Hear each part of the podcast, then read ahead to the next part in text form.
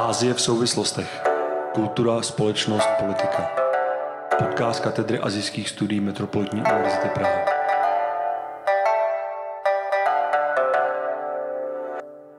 Dobrý den, mé jméno je Michala Buchníčková a vítám vás u dnešního dílu Ázie v souvislostech.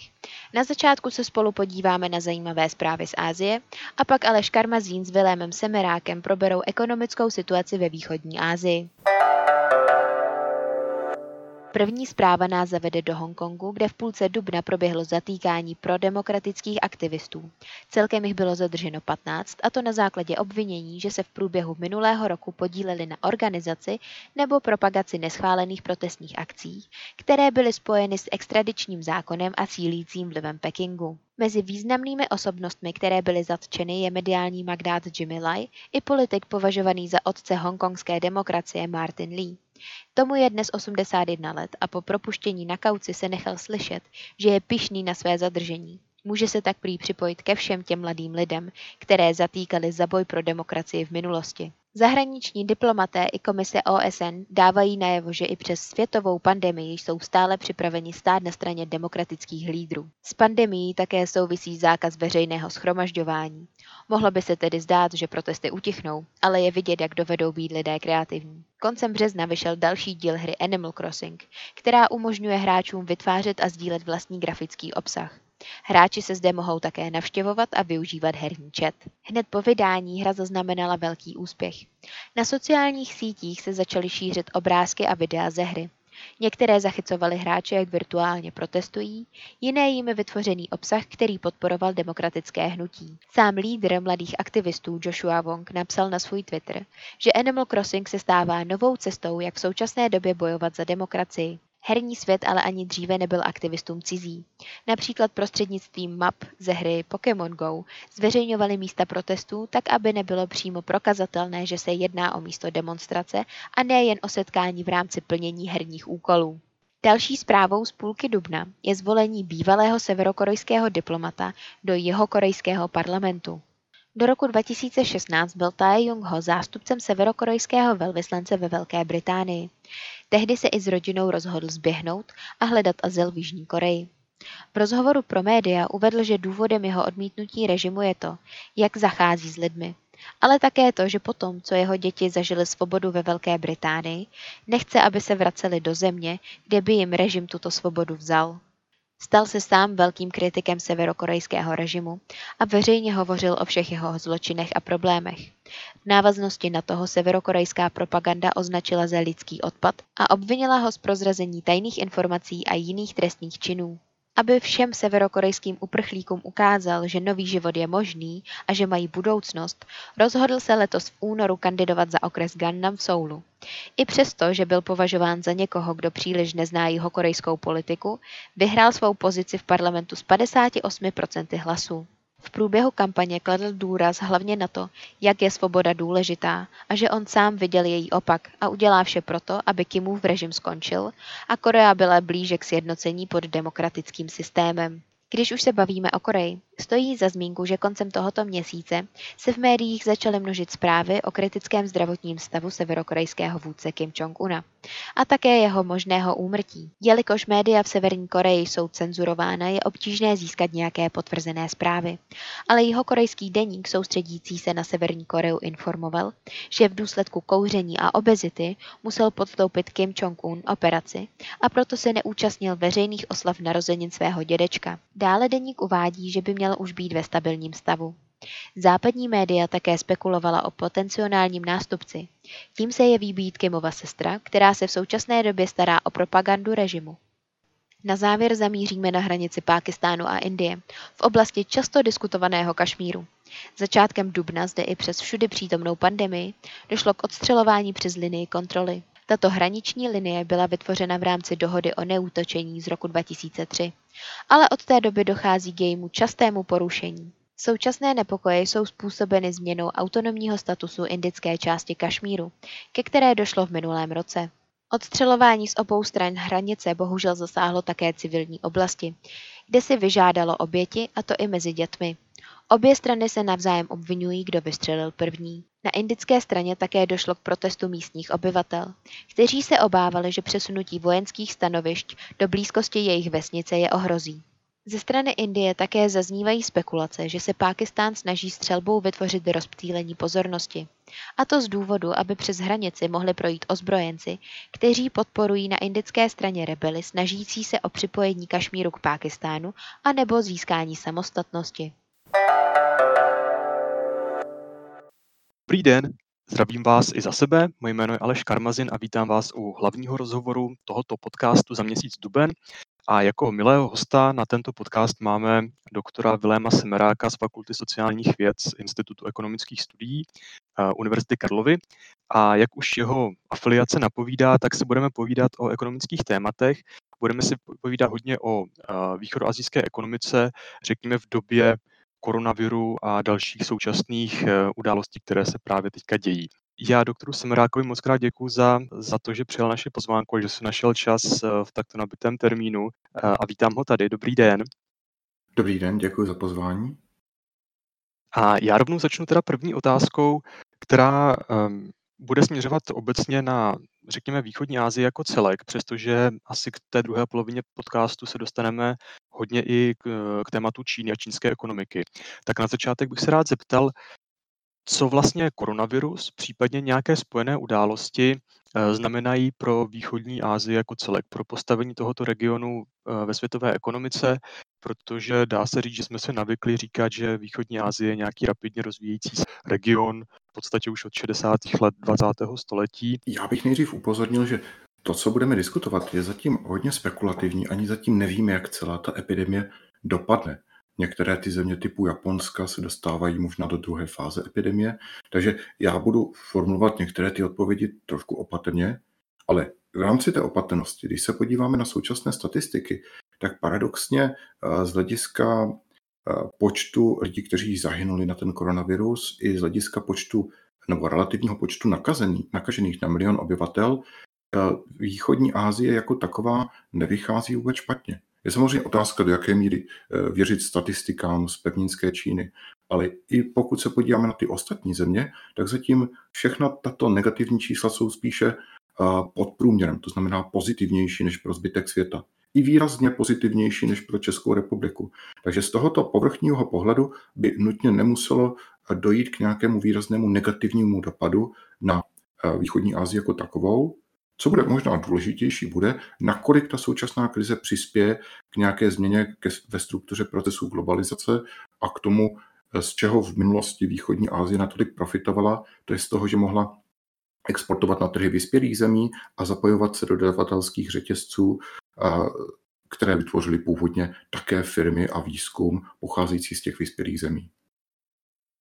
V rámci toho současného dění ohledně koronaviru, ale už i v těch předcházejících letech jsme si navykli říkat, že existuje nějaké napětí mezi globalizující se liberální ekonomikou a nějakými nacionalistickými nebo merkantilistickými trendy, které jsme určitě mohli pozorovat i ve východní Asii už jenom kvůli Číně. Tak dá se říct, že už teď vidíme, že by některá z těch tendencí, možná řekněme ta merkantilistická, nějak výrazně převažovala, nebo dá se čekávat, že by, řekněme, koronavirus mohl být impulzem právě třeba pro ten merkantilismus? Bude možná impulsem podobného stylu eh, v rámci exportu nebo v rámci obchodu konkrétními výrobky. To znamená, že si země výrazně více uvědomí, že není dobrý být eh, v pozici někoho, kde je příliš závislý na dovozu určitých klíčových komodit a budou se možná více snažit investovat do toho, aby byli trochu nezávislejší na svých dodavatelích. Ale v obecné rovině si myslím, že to bude spíš diverzifikovaný dopad. Ostatně, pokud se vrátíme někam zpátky do 50. a 60. let do doby tradiční studené války. Ne, že bych s ní chtěl tu současnou situaci srovnávat, přeci jenom z řady důvodů ta situace v interakci mezi Čínou a Spojenými státy nebo Čínou a Evropskou unii je stále ještě výrazně odlišná od té původní studené války. Ale i tak v té době 50. a 60. let současně koexistovaly snahy o to být více nezávislí napříč eh, tou hranicí mezi bloky, ale současně v rámci toho západního bloku výrazně větší tendence k vnitřní liberalizaci. tehdy nám vlastně vznikaly postupně struktury, které vyústily až do pozdějšího vzniku Světové obchodní organizace. Takže tady bych také čekal něco podobného. Dá se očekávat, že země, které jsou kolem Číny, budou mít stále motivaci mezi sebou kooperovat, možná i zvýšenou. Konec konců vidíme, že i čínské pokusy typu té Belt and Road Initiative, toho pásma a stezky, vedou k reakci ostatních zemí, kdy země typu Japonská, Korea a další se snaží být aktivnější v regionu a podporovat kooperaci. Takže v rámci té skupiny těch ostatních určitě dojde k pokračování liberalizačních tendencí. Mezi eh, skupinou těch ostatních zemí a Čínou, tam to bude potom velice diferencované. V některých případech zřejmě Čína dokáže využít své, svých přesvědčovacích schopností a dokáže se bránit tomu, aby jejich partneři zaváděli striktnější opatření ve formě screeningu investic nebo aby zamezovali přílišné závislosti svých dodavatelských řetězců na Číně.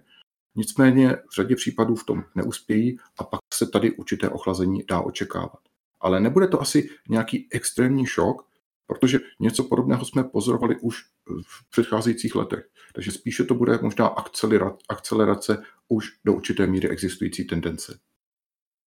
A pokud bychom eh, se zaměřili čistě, řekněme, na nějaké, jako, nějaké hrubé ukazatele té ekonomické výkonnosti, dá se říct, že v této situaci potom budeme mít nějaké státy, které asi jako vzejdou jako vítězové z této krize nebo případně jako z těch dalších trendů, o kterých jste mluvil, jako ty vzájemné politicko-ekonomické vztahy. To znamená, rýsují se nám tady nějací ekonomičtí vítězové či poražení ve východní Asii? Nebo je příliš brzo na to, abychom tohleto hodnotili? To mi nabízíte velice snadné východisko z té otázky, ale já možná zkusím přeci jenom zaspekulovat o té první části, ale současně bych tady nechtěl hrát roli takového toho příslovečného ekonoma, který tvrdí na jednu stranu a na druhou stranu, nebo to všechno záleží na okolnostech, i když paradoxně možná k tomu ve výsledku dospějeme. Takže ta záležitost má několik rovin. Za prvé přímé dopady epidemie ve formě ztráty produkce kvůli tomu, že buď uh, lidé jsou nemocní, nemohou docházet do práce, nebo protože byla uvolena karanténní opatření. Pak tam jsou nepřímé dopady, související s tím, že uh, ty země mají horší dostupnost vstupů, které předtím dovážely za zasažených zemí, anebo že nemohou prodávat uh, zase svoje buď nehotové výrobky nebo i finální výrobky v dalších zemích kvůli případným karanténním opatřením a ve třetí rovině v, těch, v těchto nepřímých dopadech současně rostou náklady související se zahraničním obchodem kvůli prodlevám na hranicím, důkladnějším kontrolám a tak dále. A pak je třetí rovina, politicko-ekonomické dopady. To znamená možné dopady na relativní, tu takzvanou soft power čínské ekonomiky. A důležitá věc, že samozřejmě ta epidemie také znamená, že hlavní světové mocnosti nebo hlavní hráči, Spojené státy, možná bychom tam do určité míry mohli řadit i Evropskou unii, odklánějí svůj zájem od Ázie. A ten reálný dopad na jednotlivé země bude vlastně nějakou interakcí těchto tří rovin. Co to konkrétně znamená? Když se podíváme třeba na Tajvan, tak to je země, která se extrémně dobře vypořádala s epidemí. Určitě by pro nás v tomto směru mohla být lepším vzorem než řada ostatních zemí v regionu, ale současně to je země, která je poměrně hodně závislá na svém zapojení do těch dodavatelských eh, řetězců a současně kvůli tomu, jak došlo ještě k většímu odklonu eh, zájmu těch hlavních mocností od Ázie a zejména té oblasti Jihočínského moře a východočínského moře, tak výrazně eh, zrostly rizika související s budoucností Tajvanu. Takže na jednu stranu by nám mohl připadat jako celku logický vítěz, tím, jak málo bude zejmě zasažena jeho vlastní ekonomika. Na druhou stranu je výrazně více toto teritorium exponované vůči externím vlivům. Naproti tomu máme Čínu, kde vlastně celá ta záležitost začala, která se možná, pokud důvěřujeme těm oficiálním údajům, dokázala s tou celou záležitostí poměrně dobře vypořádat, ale která současně eh, má relativně nižší, díky své velké velikosti, závislost na řadě externích vlivů, Zní to paradoxně, protože jsme zvyklí vidět Čínu jako, jeho, jako jakéhosi velkého hráče, který závisí na externích trzích, ale celkově už v těch minulých letech snížili tuto svoji závislost a zejména to, ten případný odklon zájmu hlavních mocností od Ázie jim zase hraje do kapsy. Takže celkové pořadí zemí z hlediska toho, jak dobře kdo dopadne, si netroufám porovnat. když jsme zkoušeli různé ekonomické situace nebo když, eh, simulace, nebo když se podíváte na to, eh, jak odhaduje budoucnost třeba OECD nebo Mezinárodní měnový fond, tak se zdá, že Čína paradoxně je z těchto zemí postižena spíše méně, to znamená nějaké snížení tempa růstu někde v tom roce 2020 a potom výrazná akcelerace v následujícím roce. Zatímco zbytek zemí, například země ASEANu, mají v průměru spíše pokles, Japonsko poměrně výrazný pokles v tom roce 2020. Ve výsledku právě těchto jednotlivých vlivů, tak jak se kombinují. Předtím, eh, než jsme začali tenhle ten podcast nahrávat, tak jsme se bavili o tom, že vy jste připravoval už nějaké základní analýzy, eh, které se týkají vlastně vlivu koronaviru na, řekněme, spotřebitelské řetězce, vzájemný obchod a podobně. Asi jste už na to taky narážel v té své aktuální odpovědi, ale mohl byste nám třeba zkusit přiblížit, eh, k čemu jste ještě v těch analýzách dospěl, nebo je tam ještě něco zásadního, co by bylo vhodné zmínit? Je to, v podstatě dospěli jsme zatím k tomu, že, že je extrémně složité ten dopad odhadnout tak přesvědčivě, jak to někdy vypadá s prezentací ekonomických představitelů v médiích. Problém je, že skutečně se tam těch eh, vlivů kombinuje několik a u některých z nich eh, nemáme v podstatě ani přesná data na to, jak je odhadnout. Co konkrétně jsme například dělali, snažíme se s kolegy odhadnout, jaký podíl výpadku pracovní síly a s některé sektory ve vybraných zemích jsou schopni nahradit pomocí, pomocí práce z domova, jak hodně jsou jednotlivé sektory citlivé na dovážené vstupy, jak hodně závisí na zahraničních trzích. A výsledky nám dávají extrémně široké rozmezí těch dopadů. Takže já bych konkrétní čísla zatím možná nerad zmiňoval. Mohu slíbit jednu věc, že pokud z toho dospějeme k nějakému koncenzuálnímu scénáři, tak během relativně krátké doby by měl být výsledek, včetně detailního popisu, co přesně ta čísla znamenají, být k dispozici ve formě nějakého stručného výstupu. Výborně, díky za informace i za, za příslip nějakého případného výstupu. Ještě než se dostaneme k té Číně, tak já bych se jenom zeptal krátce na Japonsko. Japonsko je taky samozřejmě jednou z těch zemí, eh, které bylo postiženo koronavirem, ale samozřejmě dlouhodobě je taky zemí, které se snaží nějak vyrovnávat s tou svou zvláštní ekonomickou situací, problémy od 90. let.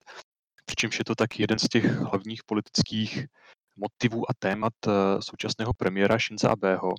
A já bych se rád zeptal, jestli právě ta současná ekonomická situace i nějaké nové stimulační balíčky, které AB připravuje, eh, jestli je to pro Japonsko, řekněme, nějaká příležitost nebo problém, nebo jestli vidíte konkrétně u toho Japonska nějaká specifika, která by mohla třeba Japonsku nějak jako výrazně třeba i uškodit, vzhledem k tomu, že Japonsko je jednou z těch nejzadluženějších zemí na světě. Tak já bych se nejdřív vrátil k tomu, co vlastně ta japonská politika představovala. V podstatě šlo o docela zajímavou kombinaci, která nebyla úplně originální z hlediska těch jednotlivých částí, ale ve vztahu k Japonsku měla poměrně zajímavý, zajímavé implikace. Takže vlastně snažili se kombinovat nějaké monetární uvolňování, čímž nebyly unikátní, s fiskálními stimuly. Zase to nebyla úplně nová záležitost. I v té ztracené dekádě eh, se snažili střídavě a nesystematicky o fiskální stimuly, ale pak tam byla i třetí důležitá část, strukturální reformy, snaha učinit japonskou ekonomiku modernější, flexibilnější. Zní to možná zase zvláštně, my máme na mysli většinou Japonsko jakožto velice moderní trh, ale spíše flexibilní a moderní z hlediska toho, jak fungují vztahy mezi firmami, jak jsou transparentní, jak třeba akcionáři nebo vlastníci firm mohou dohlížet na jejich vnitřní fungování.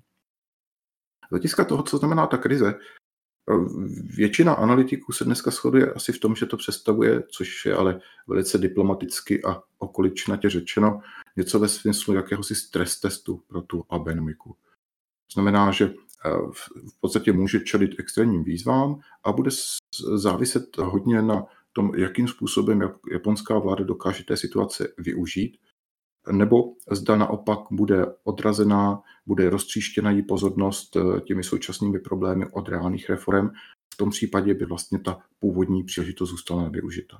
Takže bude v podstatě záležet na několika záleži- eh, základních věcích. První bude, jak jste správně zmínil, z pohledu již existující velké zadluženosti a předchozích pokusů o fiskální stimulace, zda bude existovat dostatečný prostor pro to nějak dále té ekonomice pomoci. Druhá záležitost je, jestli a zda japonská vláda dokáže té současné krize využít k tomu, aby protlačila nějaké důležité reformy z hlediska fungování firm, z hlediska řízení procesů ve firmách. To není úplně vyloučeno. Když se podíváte na historii reform nebo historii nějakých důležitých politicko-ekonomických zásahů, tak často bývá snaží tyto modernizace zavést v době krize. Konec konců sektor, ve kterém se teďka pohybujeme, vysoké školy, jsou velice hezkým příkladem, kdy po léta nabízené technologie týkající se vzdálené výuky a vzdělávání najednou během několika týdnů v důsledku krize všichni akceptovali a všichni najednou využíváme. Takže netroufám si přesně předpovědět, Japonsko má velmi dobrou šanci díky svým předchozím aktivům, díky tomu, že mají poměrně slušně fungující domácí systém zdravotnictví a díky tomu, že na těch reformách pracovali už předtím a měli určitou strategii, mají velice dobrou šanci v příštím roce se eh, vypořádat s tou situací, pokračovat v reformách a vrátit se k růstu.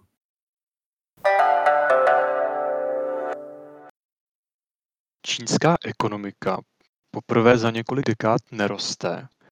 To číslo, že čínská ekonomika naroste, se pochopitelně vztahuje teďka k těm aktuálním týdnům nebo měsícům.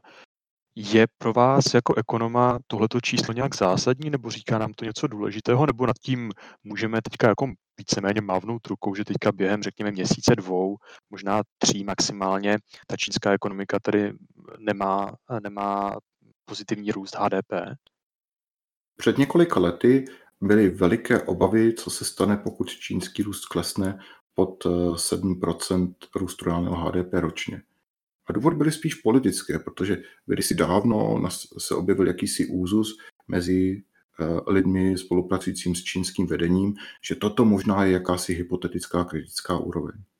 Nicméně ukázalo se, že to byla čistě eh, psychologická hranice, která neměla žádný velký význam. Čína zpomalila i pod tu úroveň a nedošlo k nějakým výrazným otřesům, alespoň ne v té viditelné rovině. V současné době bude asi hlavní to, jak se čínské vládě bude dařit prezentovat celou tu situaci vůči své domácí populaci. Pokud eh, se jim podaří přesvědčit populaci, že eh, celý, celá ta záležitost s epidemí nebylo něco, za, co by čínské vedení neslo zodpovědnost, například kvůli tomu, že by příliš pozdě reagovalo nebo příliš dlouho se snažilo umlčovat hlasy oznamující, že, že se již něco děje, tak to může pro ně být relativně pozitivní a nemusí dojít k žádným otřesům či strukturálním změnám, hlavně z toho důvodu, že se jim bude poměrně snadno ukazovat, že v řadě dalších zemí, alespoň podle předpokladů a předpovědí, které nyní máme, bude dopad v roce 2020 celkový výrazně horší než právě v Číně. Ať už to je Japonsko, ať už to zřejmě bude Korea, země ASEANu, Rusko a další ekonomiky. Takže právě v tomto zarámování, v tom, že čínská vláda bude schopna říci, ano, my jsme zareagovali a ve výsledku jsme nedopadli tak špatně jako ostatní země i přes to zpomalení, si myslím, že Čína může hledat východisko, jak toto zpomalení přežít bez nějakých velkých problémů. Patrně i to je, to je i ten důvod, proč vidíme nyní tak velké diplomatické úsilí Číny a proč se Čína snaží uh, přebarovit nebo uh, převléknout celou tu krizi jako něco, v čem Čína hraje jednoznačně pozitivní roli tím, že dokázala zasáhnout a naopak ostatním ekonomikám pomáhá a snaží se upozadit celý ten začátek toho problému. Co ta současná situace znamená pro americko-čínskou dohodu o vzájemném obchodu, která v podstatě byla, byla uzavírána nedávno s relativně velkou pompou, aby, aby zmírnila ty dopady vzájemné obchodní války? To je velmi zajímavá otázka. Uvidíme, co se vlastně v této, v této rovině bude dále dít eh, s ohledem na americkou prezidentskou kampaň a s ohledem na to, že prezident Trump se bude snažit, aby byly zapomenuty některé jeho méně šťastné výroky a aktivity týkající se právě současné krize. Takže není vyloučeno, že buď se na jedné straně bude snažit vyvolat nějakou další z jeho pohledu třeba řešitelnou nebo zvládnutelnou krizi, nebo že se naopak bude snažit eh, dosáhnout ještě dalších výsledků, které, které bude eh, moci prezentovat veřejnosti, ve kterých bude vypadat jako úspěšnější rozhodovatel a úspěšnější státník. Takže uvidíme, co se v této situaci odehraje. Ta dohoda samotná byla spíchnuta relativně rychle, což znamená několik problémů. Za prvé, tím hlavním problémem ve vztahu obchodu mezi ostatními teritorii a Čínou nejsou nutně cla, která se dají snadno odbourat. Ale tím hlavním problémem jsou tzv. netarifní bariéry. To znamená odlišné standardy, odlišné administrativní procedury a zejména způsob, jakým jsou implementovány v Číně a jakým způsobem je občas buď místní, anebo i celostátní orgány v Číně mohou využívat pro své konkrétní účely. Když dám konkrétní příklad, před několika lety se Norsko ocitlo v situaci, kdy jej Čína, Čína trestala za postoj eh, laureátu Nobelovy ceny Liu Xiaopo a ve výsledku najednou Čína z ničeho nic začala blokovat dovoz uh, norských lososů do Číny. Využila k tomu právě nejasnost a právě poměrně uh, široce interpretovatelné nastavení těch netarifních bariér. Najednou prostě začali z ničeho nic výrazně striktněji uplatňovat všechna hygienická a bezpečnostní opatření na norské dovozy.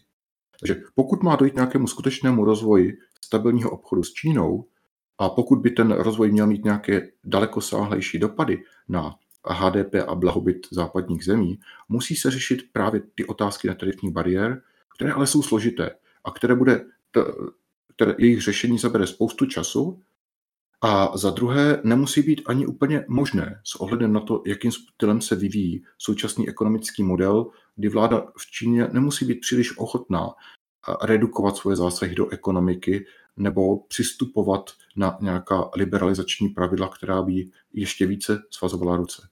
Takže to je první problém, co se dá reálně těmi dosáhnout. Druhý problém té dohody je i v tom, že Trumpova administrativa se snažila dosáhnout něco hmatatelného a prezentovatelného a v této rovině sklouzla do přístupu, který zase v historii americké obchodní politiky není zcela unikátní. Když se podíváme na pokusy o různé obchodní dohody a zásahy do obchodních vztahů ze strany amerického kongresu v 60., 70., 80. letech, tak se často objevovaly podobné návrhy, něčeho, co je v té čínské dohodě, a to je nějaké konkrétní limity, o kolik by se měly zvyšovat dovozy toho a toho.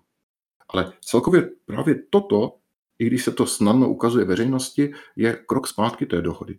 Najednou mezi sebou Amerika a Čína přistoupili k tomu, že Amerika nejenom schvaluje, ale svým způsobem i motivuje čínskou vládu, aby zasahovala, aby ovlivňovala ekonomiku, aby dosahovala nějakých minimální, minimálních odběrů z Ameriky. To je něco, co z pohledu designu obchodních dohod a efektivity jejich fungování je poměrně velký problém, který zase může znamenat, že ve výsledku dopady budou spíš, spíš pofidérní. Takže já bych nečekal, že ta dohoda jako taková bude mít nějaké extrémně velké reálné dopady. Samozřejmě tím, že ten obchod v minulosti rostl a že se možná bude e, snažit zmátořit po konci té eh, obchodní války a po konci problému s koronavirem bude znamenat, že na oko ta dohoda může mít nějaké značné dopady, ale ty reálné v porovnání s historickým stavem asi příliš velké nebudou. Ale nevím, jestli jsem příliš neodbočil od toho vašeho původního uh, tématu. Myslím, že tuhle otázku jsme vyčerpali. Já vám děkuji moc za vaše odpovědi a budu se těšit uh, případně někdy v budoucnu naslyšenou. Děkuji za pozornost, naslyšenou.